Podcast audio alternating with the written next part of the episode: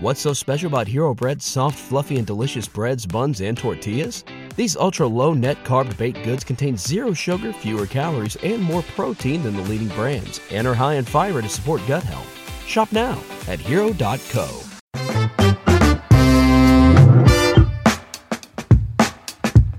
Welcome back to the Barbell Medicine Podcast, where we bring modern medicine to strength and conditioning and strength and conditioning to modern medicine. I'm your host, Dr. Jordan Feigenbaum, joined by the second most handsome doctor in North America, Dr. Austin Baraki. This is episode 175. We're talking about energy intake, aka how many calories do you need, and uh, what do like calories? What do? But Fair anyway, enough. that's a good. yeah, that works. uh, what's going on, man? How are you doing? Uh, I'm doing okay. Uh, I think we might have skipped a week there, but uh, in between, since the last episode, been continuing to coordinate this move and uh, training and working in the hospital this week and all kinds of stuff going on at the moment on my end. But we're getting by. Yeah, I think it's okay if we take a two week break. That's what it, we took two weeks off. We had, you know, look, we, we, we work for 50 weeks. We got a two week vacation built into Fair our enough. podcast package.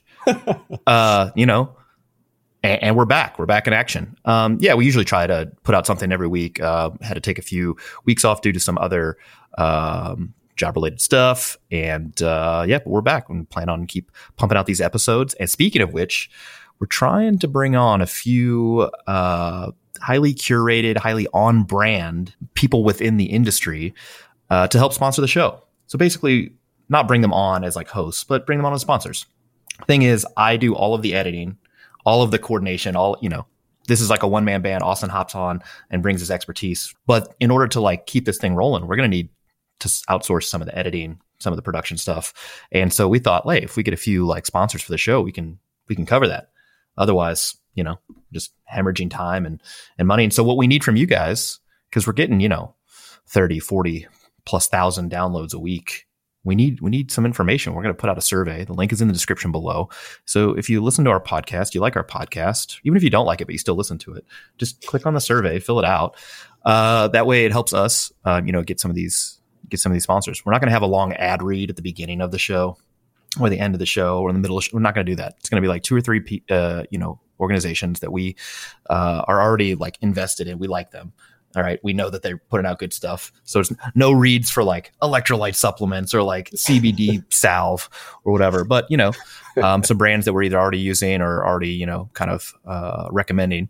And uh, yeah, sponsor our show and help offload some of these responsibilities so we can keep focusing on the content rather than you know recording, editing, all this other sort of stuff. Otherwise, otherwise it's going to be you, Austin. You're going to be sitting here with Adobe Audition editing stuff. So Yeah, I mean, I, I, I, I think that it, people probably don't recognize how much work goes into actually producing a decent quality episode. Like it's easy to get on and just babble about all kinds of stuff, but if you want to, you know, have it be at least somewhat refined, if it's not going to be fully scripted, which some of the best, you know, well-produced podcasts out there are like scripted start to finish, which is probably not something that's uh, exactly feasible for us in, in many uh, uh, situations. But for something to be refined and deliver a message effectively and and uh, kind of hit the hit the high points that we want to hit when we're delivering some of this information, um, it does take a fair amount of work. And so to have that fair amount of work that is uh, not ever going to change, and then uh, tack onto that a whole bunch of additional editing and production, and you know all the other stuff that that you do on on the other side of that is a fairly substantial uh, demand on on time and effort and energy and things like that. So um, getting some assistance with that, I agree, it would help us uh, fo- put more focus on you know where our I suppose where our expertise is is best utilized. yeah, it's better if we get to focus on the content rather than the production quality and let the experts in production quality do that. So, uh, yeah, anyway, that's a long lead into our, our ask, which is to click on the survey link in the description below, uh, answer some questions, and uh, that'll help us, uh, you know, track down some some sponsors that uh, won't annoy the crap out of you or us uh, at the beginning of the show. So anyway, uh, other things, other announcements. We got new shirts available on the website right now. They are uh, meat version 2.0 shirts. Now, speaking of meats, I got a meat coming up. We'll talk about that here in a second. I feel like the news just broke to the people who are invested in, you know, what's going on training wise. But yeah, they have some new uh, shirts that are uh, specific for a powerlifting competition. They've got the logo uh, just under the collar on the front and rear. So it says barbell medicine on the front, stronger together on the back. On the sleeve, it's the BBM logo. Looks really fresh under a singlet. But, but I've worn them sand singlet, and people are like, hmm, that shirt slaps. So yeah, got those. Nice. Yeah, we've got uh, some of the new uh, Stronger Together shirts. That's all available on the website. Uh, still have our Lift for Life uh, charity shirt available. Few of those left, so check that out the merch on the website. Um, and then last but not least, still got still got our app. Our app is freely available for download on the Apple App Store. Uh, our latest update. Well, we got two latest updates. One update, you get a free the free first week of any of our templates on there. If you're deciding between should I run power building one, strength one, endurance one, or something more advanced than that, you can check out the first week for free on the app. We're not even going to ask you for a credit card. Like you just you can just do the first week, and then at the end, if you want to you know continue on, well then you can decide to uh, to enter in some of your information and and, and buy the uh, buy the template. Um, also, we're updating all of our rehab templates. The new hip rehab template's up. The shoulder rehab template is up. Uh, the knee and low back one should be up very shortly. Um, I'm not sure if they're uploaded into the app. We did considerable amounts of updates on those apps, but they're they're available on the website.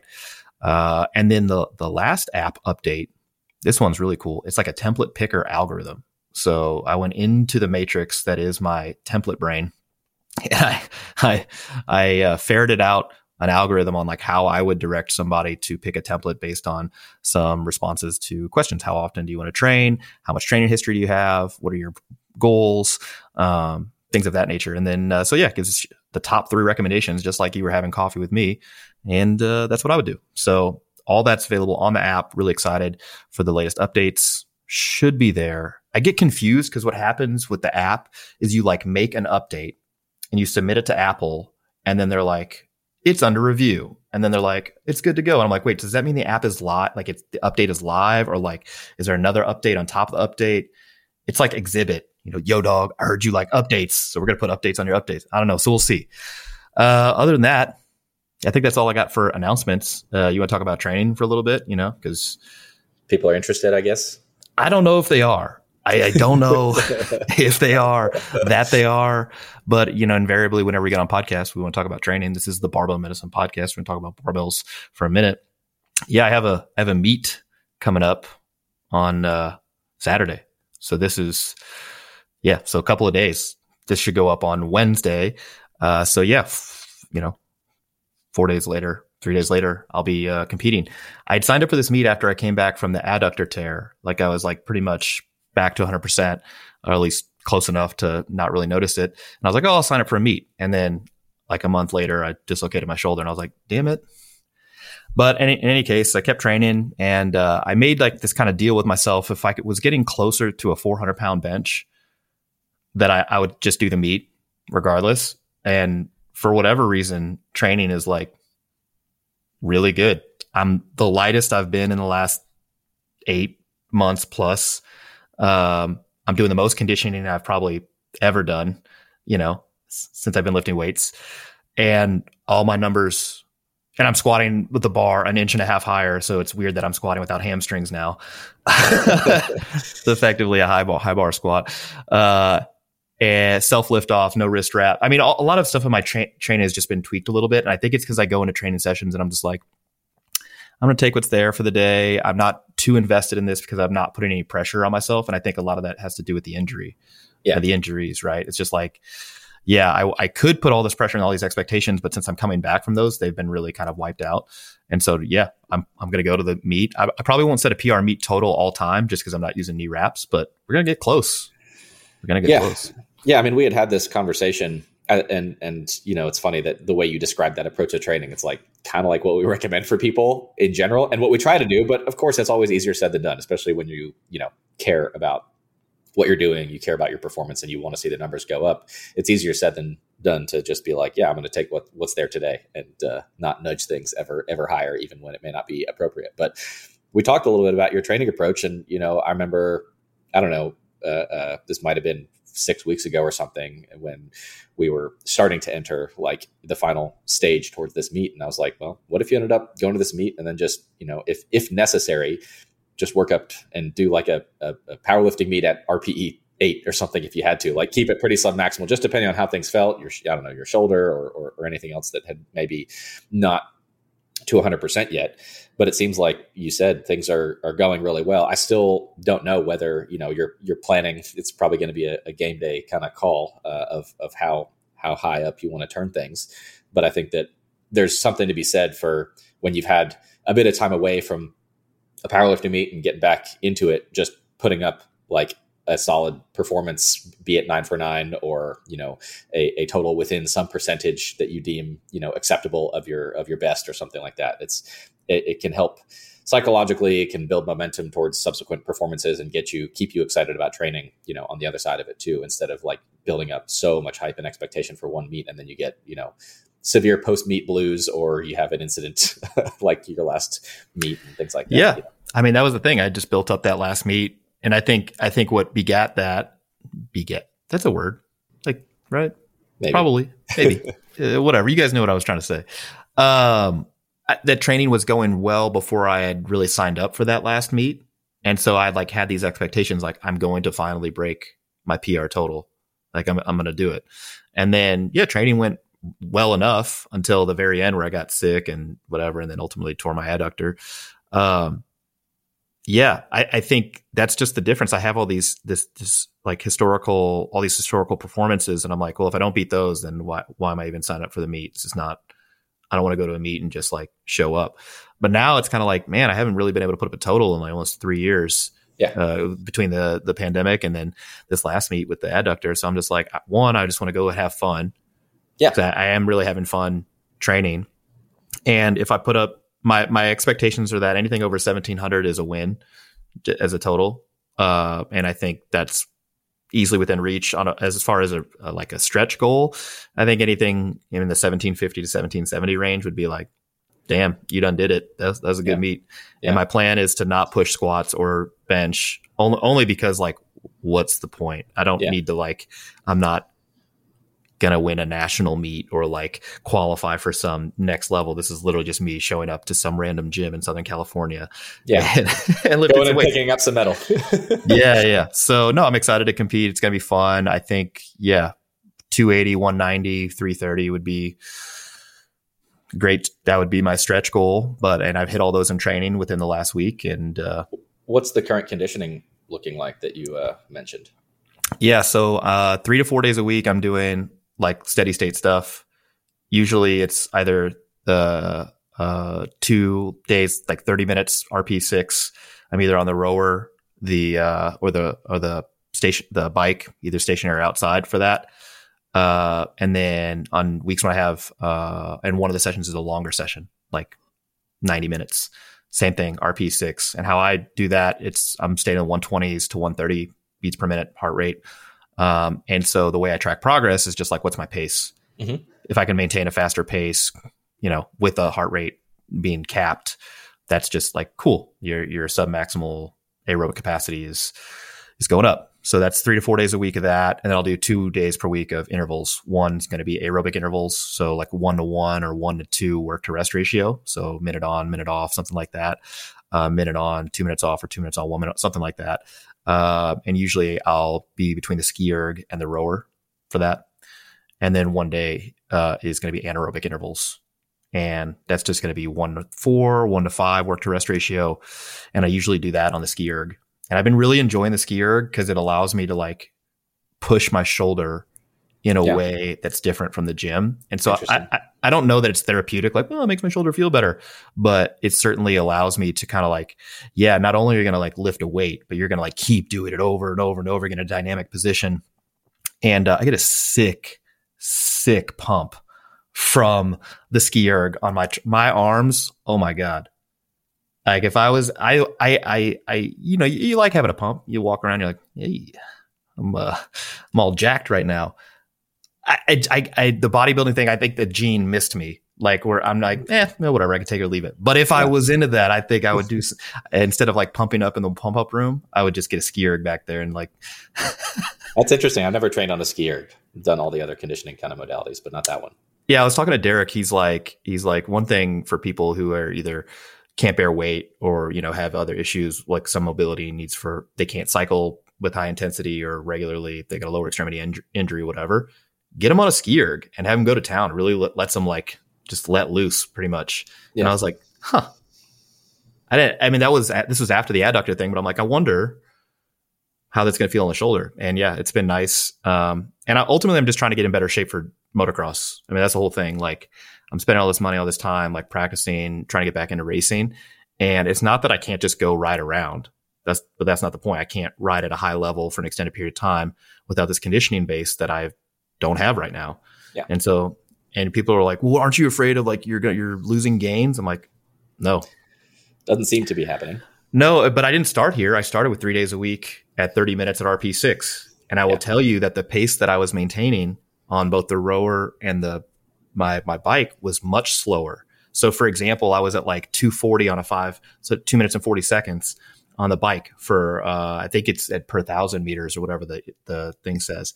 And now I'm at 220. And but the heart rate is the same.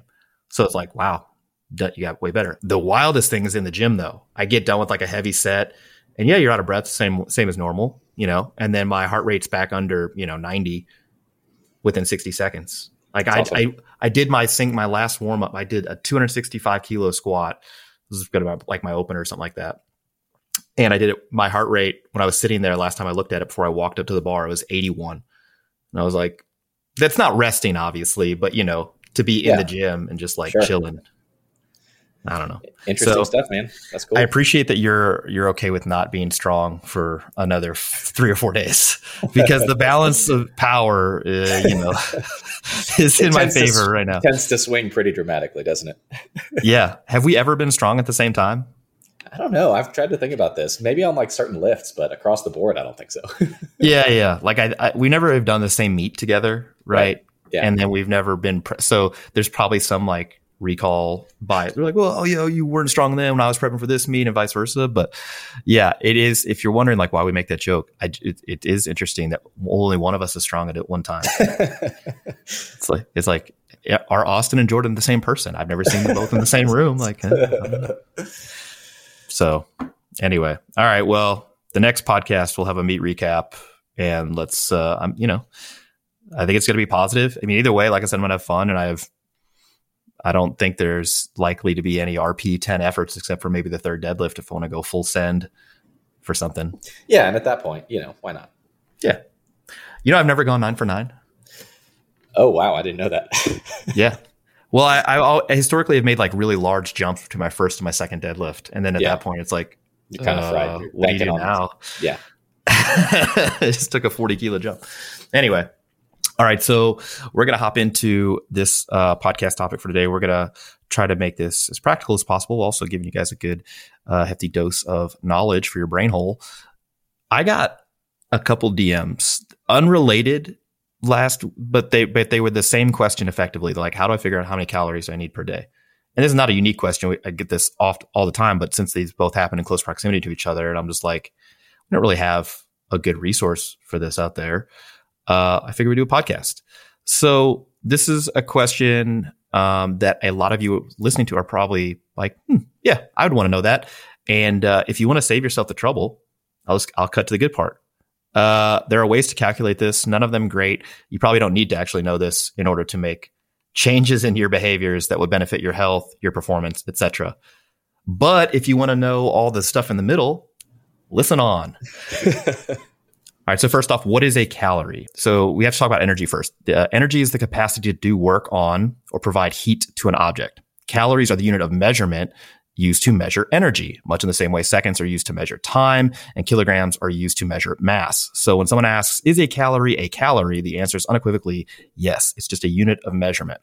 Uh, technically speaking, a calorie with a lowercase c is the amount of energy required to raise the temperature of one gram of water by one degree Celsius. Our food contains thousands of times more energy than this. So rather than use the term kilocalories when measuring energy in food, the term has been abbreviated as calories with an uppercase C. So one calorie with the uppercase C is equivalent to one kilocalorie or a thousand calories with a uh, lowercase c. Uh, there's been a lot of confusion about this.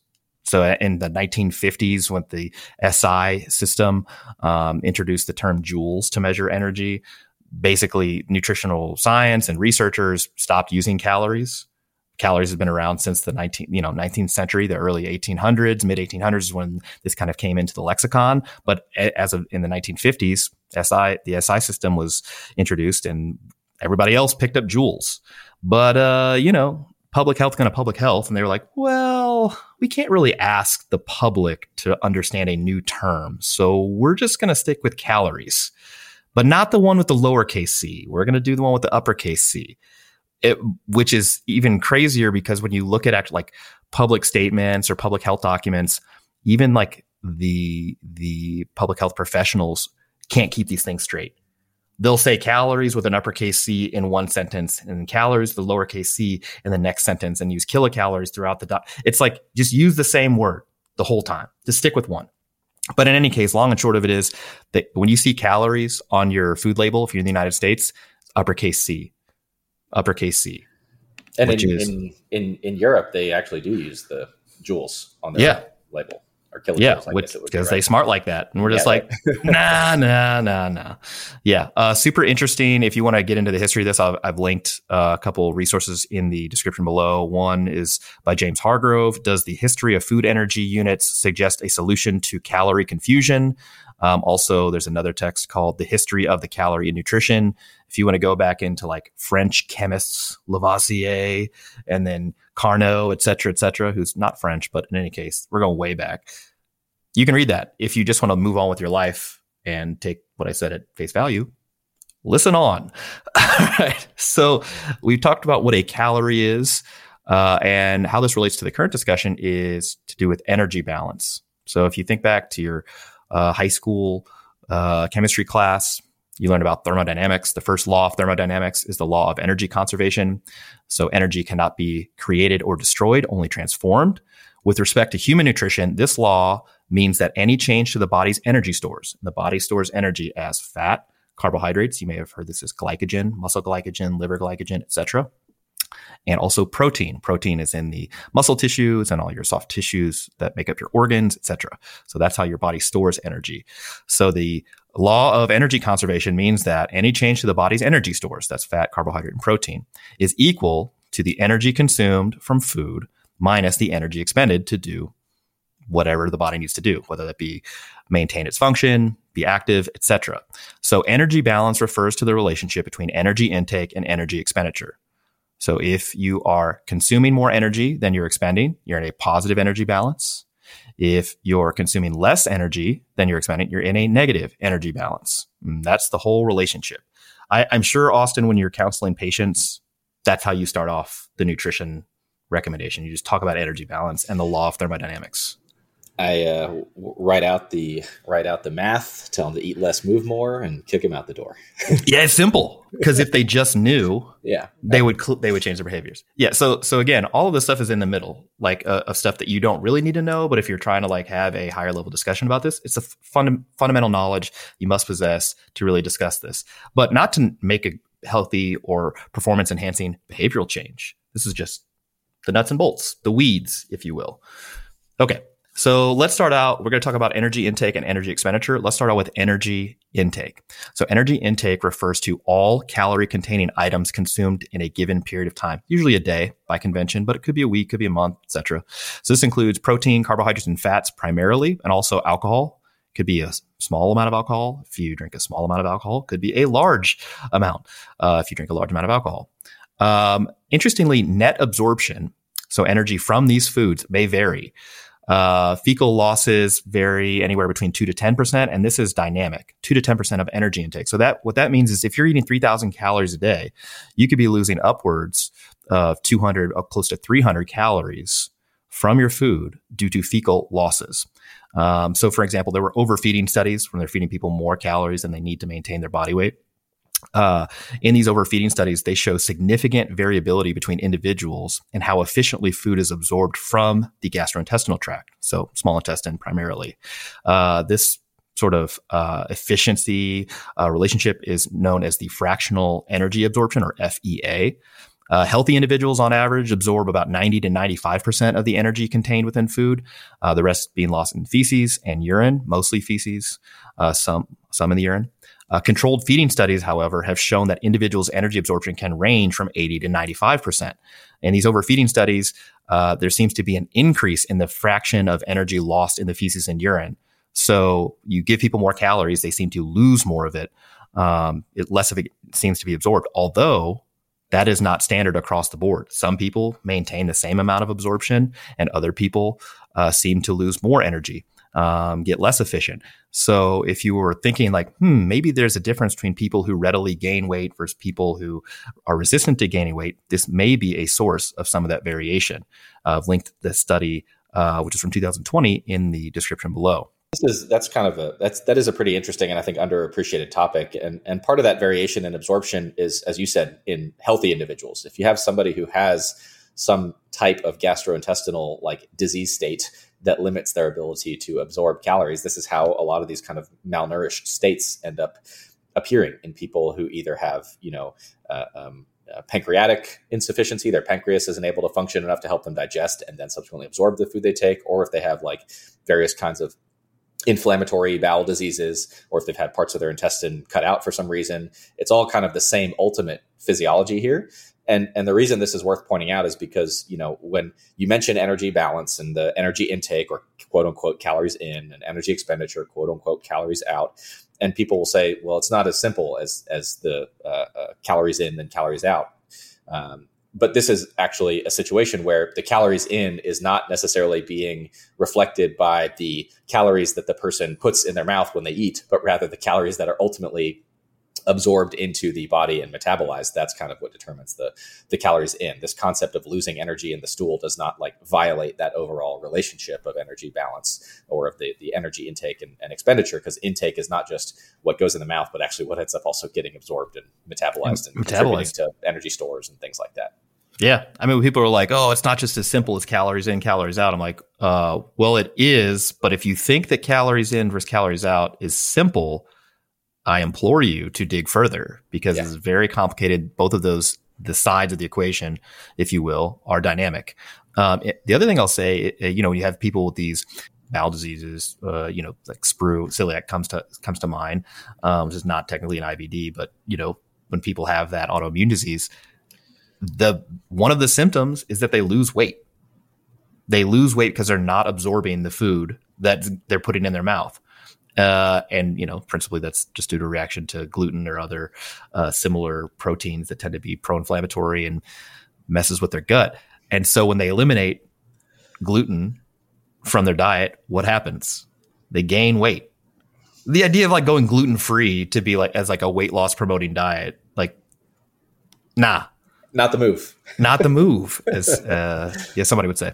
So in any case, you you basically have the food that goes in the mouth. That's one factor, and then the food that gets absorbed and metabolized. And so the the metabolizable energy is the difference between the amount of energy you ingest that goes in the mouth and the amount of energy that's lost in the feces and urine. Uh, usually per gram of food, it's four calories, the capital C for protein, four calories for every gram of carbohydrates, and nine calories for every gram of fat.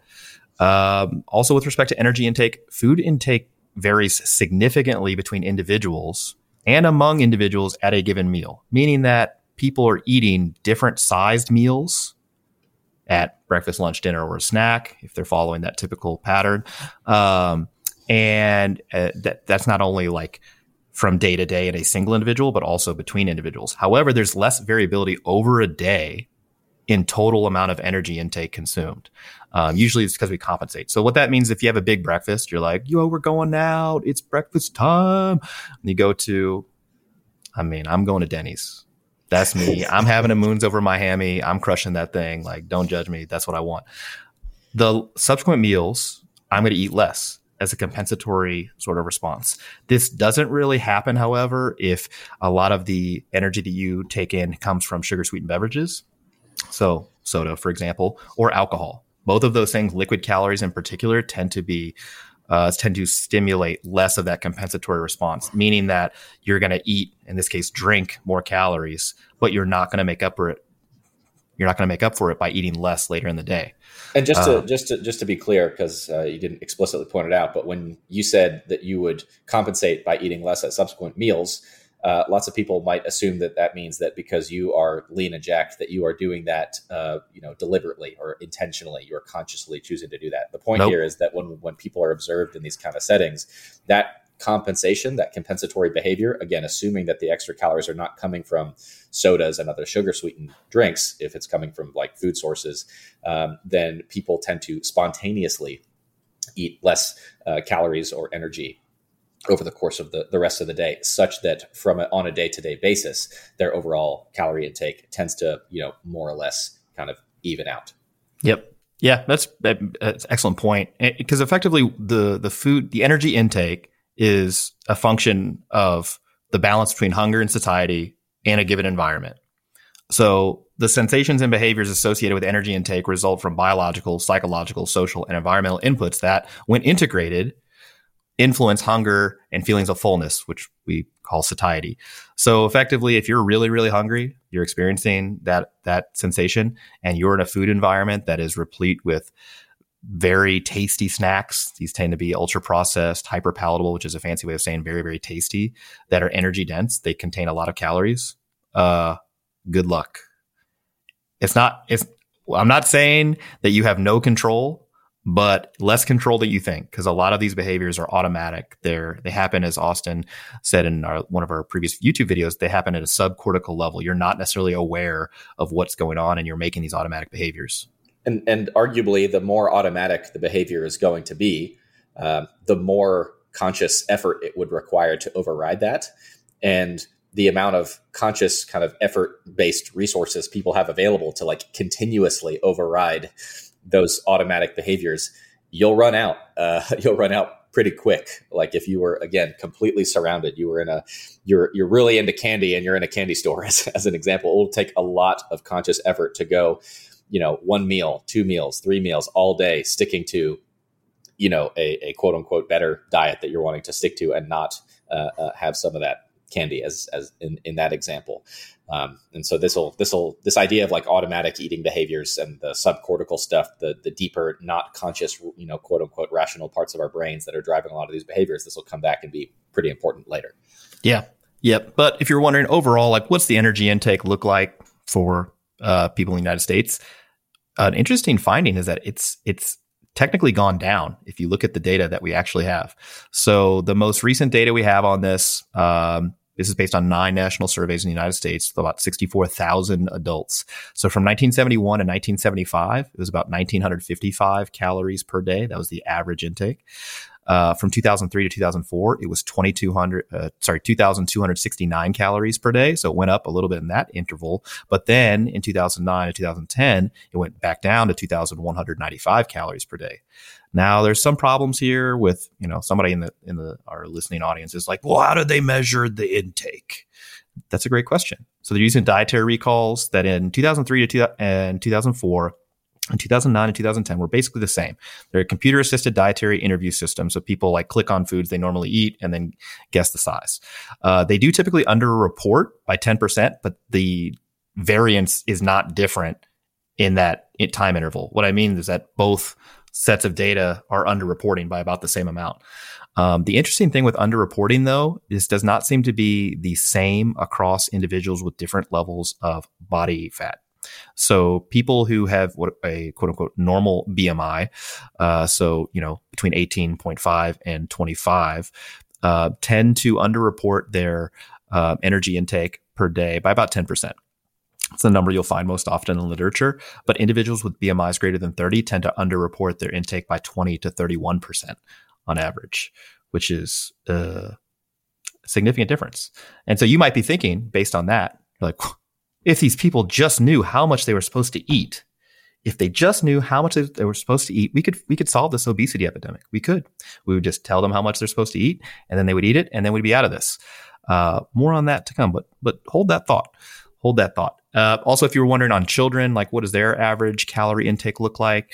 Uh, yeah, so from 1999 to 2010, it decreased on average from 2,258 calories to 2,100 calories in boys. A similar size decrease was also seen in women, uh, but the uh, girls in this case.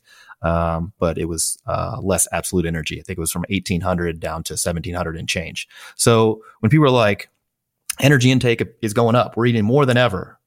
Uh, I don't know if that's the case. I don't know if our actual energy intake is going up compared to the early 2000s um, and, and mid 2000s, and that that some of that may be due to you know like obesity levels are leveling off um, a little bit, uh, and some of that may be due to reporting issues. But I don't know, Austin. What's your take on that? Do you think we're eating more more now than ever, or do you think it's about the same, or what? Uh, I guess my initial thought is I don't know how useful having like one average calorie intake estimate for the population is in general. Oh, you know 100%. I mean? like, yeah. Yeah. Yeah. it's like whatever the, this means, it, it, it, it's not especially informative as far as like what we should do with with people either at a population level or on an individual level um, ultimately you know those individuals who are either at risk of developing obesity or who already have obesity like we kind of know and we're having we are generating a, a, an increasing number of tools that we can use to help manage those conditions or mitigate the risk of progression and things like that. Um, the uh, the factors in the social environment and food system and things like that that that drive uh, a lot of this again from this like kind of automatic eating behavior standpoint given what surrounds us all the time that's a much tougher nut to crack and that's something we'll i'm sure we'll, we'll come back to but um, insofar as obesity rates are increasing then for those who are developing obesity they are you know consuming uh, uh, more calories. Uh, but again, I don't know how much I care about like an average calorie intake for the whole population. No, yeah. I mean, it all is, it's giving you a snapshot. It's kind of yeah. like the the uh, like sugar intake, for example, has actually gone down in the last yeah. few decades, because yeah. people want to blame sugar for the obesity epidemic, and it's like there's been some. I guess I mean, in, to the extent that that's a good thing, which I, I would not dispute that it probably is, uh, I wouldn't blame all of obesity on it. Um, I think that that's been the result of some effective kind of public messaging campaigns. I know that in like the pediatric world, even when both of us were like going through med school and in doing pediatrics rotations in clinic and stuff, everybody was like really hammering, like you know, are you are you giving your kids a bunch of fruit juices and things like that, and trying to really uh, sure. aggressively decrease that. And that was you know ten years ago. So um, I think that we're hopefully seeing some of the effects of that. Yeah, I mean, when you ask people how they you know, what's the most commonly consumed fruit that they have? It's mostly fruit juice. You know, just like the most commonly consumed vegetables, potato chip, and you're like, dang it, we're missing it. But but the, the sugar thing shouldn't you know be in you know entirely implausible because the most consumed foods are not they're not like just raw sugar or like you know super sweet things that what they are are a combination of a lot of dietary fat and sugar and salt together. And it's like, yeah, because those are the tasty things. Yeah, yeah, there aren't people sitting at home throwing down spoonfuls spoonfuls of sugar. Do you remember? I, this was our first seminar ever. We're in San Antonio, and and I had never seen this before in my life. Those Haribo, like gummy worm things. Yeah, yeah. There was a dude there just crushing them, and I'm like, bro, that's like straight up sugar, just like straight up. I anyway. wonder if he had, I mean, maybe if he had the sugar free kind, although I've heard the reputation of those. Uh, That's what I'm saying. famous for their Amazon reviews causing uh, osmotic diarrhea. yeah. I was like, I was like, if these are the sugar free ones, we're not going to see this dude on day two. He's going to be, yeah. Anyway. All right. So that's energy intake in a nutshell. To recap, energy intake is all the foods that you take in um, over a set period of time. Usually it's a, in a given day. A lot of the behaviors that drive energy intake are automatic and relationship to biological, psychological, social, and environmental inputs that are integrated together. Uh, and when I say automatic, I just mean they're happening. They're they're less conscious uh, than you would otherwise expect them to be. And so the idea that you're just going to overcome, you're going to use willpower, do this all this other stuff is probably not a suitable long term strategy um, for sustainable weight change. Okay, energy expenditure. So this is typically referred to as total daily energy expenditure or TDEE, the total amount of calories that are used or in many cases referred to as burned per day. The three major components of total daily energy expenditure are one, resting energy expenditure, uh, two, diet induced energy expenditure, and three, activity induced energy expenditure. So we'll talk about all three. So resting energy expenditure, this is AKA the resting metabolic rate. Resting metabolic rate is often con- uh, confused with the basal metabolic rate. They're pretty similar measures. Uh, the difference is that the resting, uh, sorry, the difference is that the uh, basal metabolic rate requires a full 12 hour fast beforehand. So it's a little bit more uh, accurate and tends to be a little bit more precise. Uh, whereas measures of the resting metabolic rate tend to be about 10% higher than the basal metabolic rate and account for about 60 to 80% of total daily energy expenditure. So all that is a fancy way of saying that BMR and RMR are basically measuring the same thing. Um, just one uh, requires a little bit extra uh, step uh, to get a very precise um, value. Um, and in any case, the resting energy expenditure um, makes up you know close to two thirds to three fourths of your total daily energy expenditure. The main contributor here is your lean body mass. So if you're looking like what's the number one compi- uh, uh, contributor to my basal metabolic rate, to my resting metabolic rate, however you're going to measure it, uh, it's your lean body mass. The more lean body mass you have, the higher your resting energy expenditure is. Uh, there is a large variability in energy expenditure from this resting energy expenditure, uh, upwards of 200, 300 calories that are really not explained by the amount of lean body mass between individuals. This is probably genetics. Uh, just so uh, just so everybody's on the same page who might be coming to the topic uh, to begin, can you define lean body mass for them so they know, hey, if I want to increase my energy expenditure via increasing my resting metabolic rate, via increasing my lean body mass, what should I be doing? What is lean body mass? Yeah, technically speaking, this is all mass of the body that's not fat. Uh, so, but for, as far as the most modifiable component of that, it's going to be the skeletal muscle Um, because um, you can gain muscle mass. Uh, but technically includes you know things like tendons, ligaments, visceral organs. If you really wanted to like, I, I did think about this. So you think about the most expensive tissues that you have, like brain, kidneys, liver, whatever. You're like, I could probably give myself like hepatomegaly just like get a hu- huge liver and that's going to be super super yeah. expensive. I'll lose some weight. Uh, get a big old brain you know lose lose some weight because my my resting bottom metabolic rate goes up.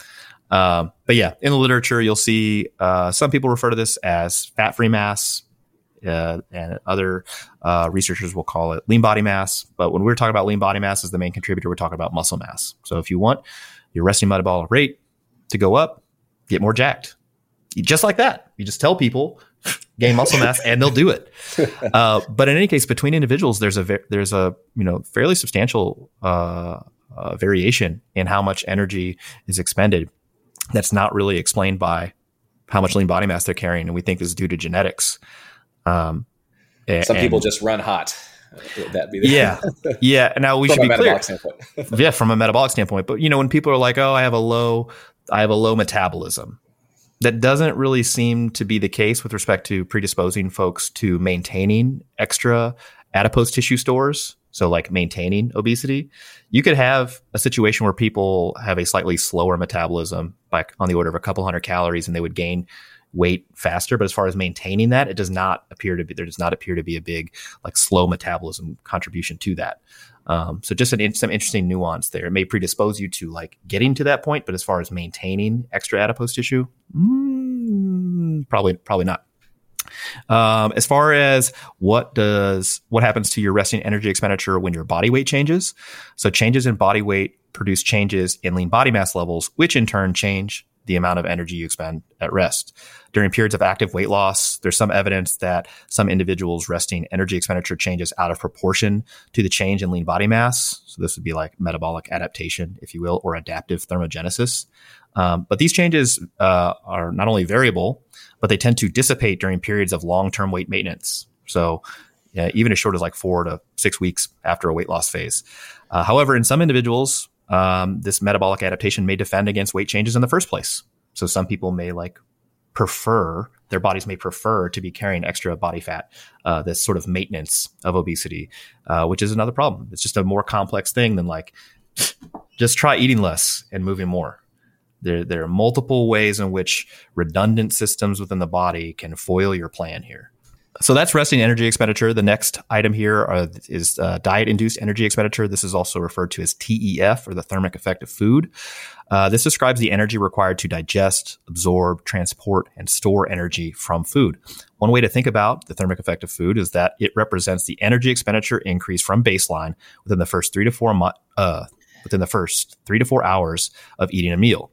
In this view, the thermic effect of food represents a 10 to 15% increase in energy expenditure after consuming a meal. This peaks about two hours before uh, gradually returning to baseline.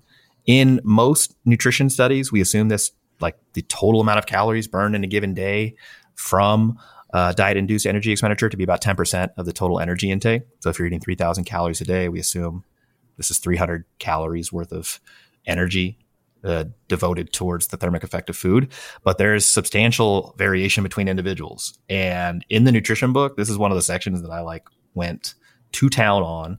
Uh, and I'm like not looking at it again because it just, when I read through it, I get sad for like how far down the rabbit hole I actually went.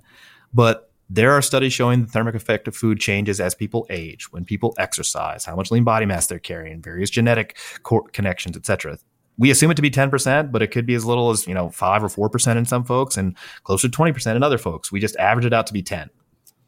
And all of this, all of this impacts again that like kind of energy out or calories out or energy expenditure side of the equation that we don't directly measure on a person to person level. But this could be again just one of the many pieces of this uh, energy balance sort of equation that could contribute to or explain the differences that two people might have in their experience in working through weight loss, where one person um, may have an easier time and another person may have a harder time. And the conclusion is not, oh, the, this whole idea of energy balance and calories, you know, consumed versus expended is irrelevant, but rather that uh, uh, different components of this kind of equation, this this balance uh, uh setup, are kind of more or less relevant for for each of these two different people in two different ways. Yep. Yeah, it's unsatisfying to be like, yeah, we don't really know. But I'm waiting for like this doubly labeled carbon study where you put people in a metabolic ward and you feed them food that's been labeled, you know, in a, in a differential way, and it's like, yeah, so we can accurately measure your TEF under various conditions. Hasn't been done yet. Uh, in any case, so we had the resting energy expenditure, we have the diet induced energy expenditure. Now, finally, we have the activity induced energy expenditure. And this refers to the calories used during exercise and non exercise activity. Uh, the calories, uh, the total amount of calories burned from exercise are termed the exercise activity thermogenesis or EAT. And the total amount of calories used from non exercise activity is called non exercise activity thermogenesis or NEAT. NEAT is further broken down or categorized into voluntary behavioral activities such as walking, climbing stairs, household chores, etc., and also involuntary activities such as fidgeting, twitches, frequent standing, and other unconscious movements. Those are called spontaneous physical actions, SPA, if you will. In any case, this is the most variable component of total energy expenditure. So activity induced exercise uh, energy expenditure is the most variable component of total daily energy expenditure is typically between 20 to 40% of total daily energy expenditure for most individuals. Um, d- during weight loss, it should be noted that formal exercise does not appear to like burn less calories. So that's like a myth. People are like, well, I heard once I'm losing weight or when I'm losing weight, I'm going to burn less calories from exercise. That's not really the case. But the non-exercise activity thermogenesis does appear to change based on additional biological and environmental factors. And this is not you you know uh, universal across the board. Some people when they lose weight their NEAT actually increases. Some people when they lose weight their NEAT uh, goes goes down when they try to lose weight. And it's like people are defending or preserving uh, uh against weight loss. And some those people may have a more difficult time losing weight. It's just yet another input that may be sabotaging somebody's uh, efforts to lose weight. Yeah, and and many of those uh, kind of components of non-exercise activity, not necessarily all of them, but uh, but many of them are similarly not conscious, automatic, just like things that you know. Again, that subcortical, those subcortical areas of the brain can be like, nah, I'm not going to do this yeah. right now if we're giving it. And so they'll burn that many fewer calories because they're not doing that given task. Uh, uh, whereas others, again, may have a different experience. They may be less susceptible to that um, weight loss induced decrease in needs. Theirs or theirs may go up. And so again, like so much of this is driven by underlying biology and kind of like the, the cards that you were dealt uh, up front, uh, many of which, most of which you did not choose. You know what grinds my gears is when people talk about making conscious choices to increase their NEAT. They're like, hey, you know, because because what they read is an abstract somewhere that's like NEAT you know, changes in non-exercise activity thermogenesis may contribute to, you know, altered weight loss outcomes. You know, so the thought being like if if your energy expenditure from NEAT goes down while you're trying to lose weight, it's you know sabotaging your uh, your efforts to lose weight. And so if you could just if you could only just increase NEAT back up to a normal level, you would be successful. And so these people are like, you got to jack up your NEAT, pump up your NEAT. And so what you should do to do that is go is walk more. And you're like that's not NEAT. Just exercise. That's exercise. this is a conscious, like purpose driven, locomotive ex- it's exercise dude. Like it's not yeah. neat. It's like it, it, it's like telling yourself hey self what i want you to do is i want you to subconsciously fidget more so you burn more energy. It's like bro what? No. That's not that's not something you have control over anyway it just grinds my gears people are like increase your NEAT i'm like increase your intelligence uh, why do you say that stop saying that okay i'll get off my high horse let's summarize all the stuff we talked about today. Dr. B, what do you got for us? Uh, well, you did go through some kind of preliminary definitions of the calorie as a unit of measure of energy. And so we kept using the, the word energy frequently. Um, so when we talk about energy intake, we're talking about the calories that an individual consumes uh, in their diet. We talked about all the things that can regulate or influence um, uh, the amount of energy, i.e., calories, that a person consumes in a given day. We talked a little bit about how people can compensate for overfeeding, how people don't compensate really well for uh, sugar sweetened uh, uh, kind of beverages a lot. Um, and this will become more relevant again later on. We also talked about variation when it comes to energy intake and how much people actually absorb, uh, which is not a massive fraction, but it's just a component of this overall kind of energy balance sort of uh, uh, equation, and it's worth worth pointing out and, and taking note of. So that was most of what we saw on the energy intake side. What do you think with respect to energy expenditure? Yeah, energy expenditure, the three major components we covered. Uh, we talked about resting energy expenditure, diet related energy expenditure, and activity related energy expenditure. All of these things have significant variation between individuals. From the resting energy expenditure, the main contributor there is going to be lean body mass. So if you wanted to jack up your resting energy expenditure, you would get more jacked. Uh, the diet induced energy expenditure refers again to uh, the cost of digesting, metabolizing, absorbing, and storing food. And there's substantial variation there amongst individuals. This may change as people are trying to lose weight, gain weight, etc. And it's not going to change uniformly. So again, some people may be more resistant to weight change than others. And for activity uh, induced energy expenditure, there's two principal contributors. One is going to be exercise related. The other one's going to be non-exercise related. Um, this is the most variable component of your day to day energy expenditure how active you are. 20 to 40% of your total daily energy expenditure uh, uh, comes from activities. And to the extent that this changes as you change your weight, usually the energy expended um, during exercise doesn't change, but the uh, energy expended from non exercise activity does change, but again, not uniformly across individuals. So the big take home for me from this is that, yeah, there are three components that contribute to energy expenditure, but there is a large inter individual variation in how people regulate all this stuff. And we can't just say, hey, you know, your metabolism is this and it's going to change this way if you gain weight, lose weight, try to, you know, what otherwise change your body composition because there again are these substantial differences between folks that are for the most part not consciously chosen or determined for the overwhelming majority of situations. yeah. Yep which uh, yeah uh, maybe unsatisfying for some but but i think it opens the doorway to different useful solutions that we'll talk about on part two of this podcast coming up next week so for Dr. Baraki, I'm Dr. Jordan Feigenbaum. This is the Barbell Medicine podcast, where we bring modern medicine to strength conditioning and strength conditioning to modern medicine. Thank you for listening. Again, if you could fill out the survey, it's linked in the description below. All of the studies that we talked about today are also linked in the description below, in addition to a link to our app. It's free in the Apple App Store. You can try out the first week of any of our templates uh, for free on the app uh, and check out our merch. Help support Barbell Medicine. We'll catch you here next week and every week right here on the Barbell Medicine Podcast. See you.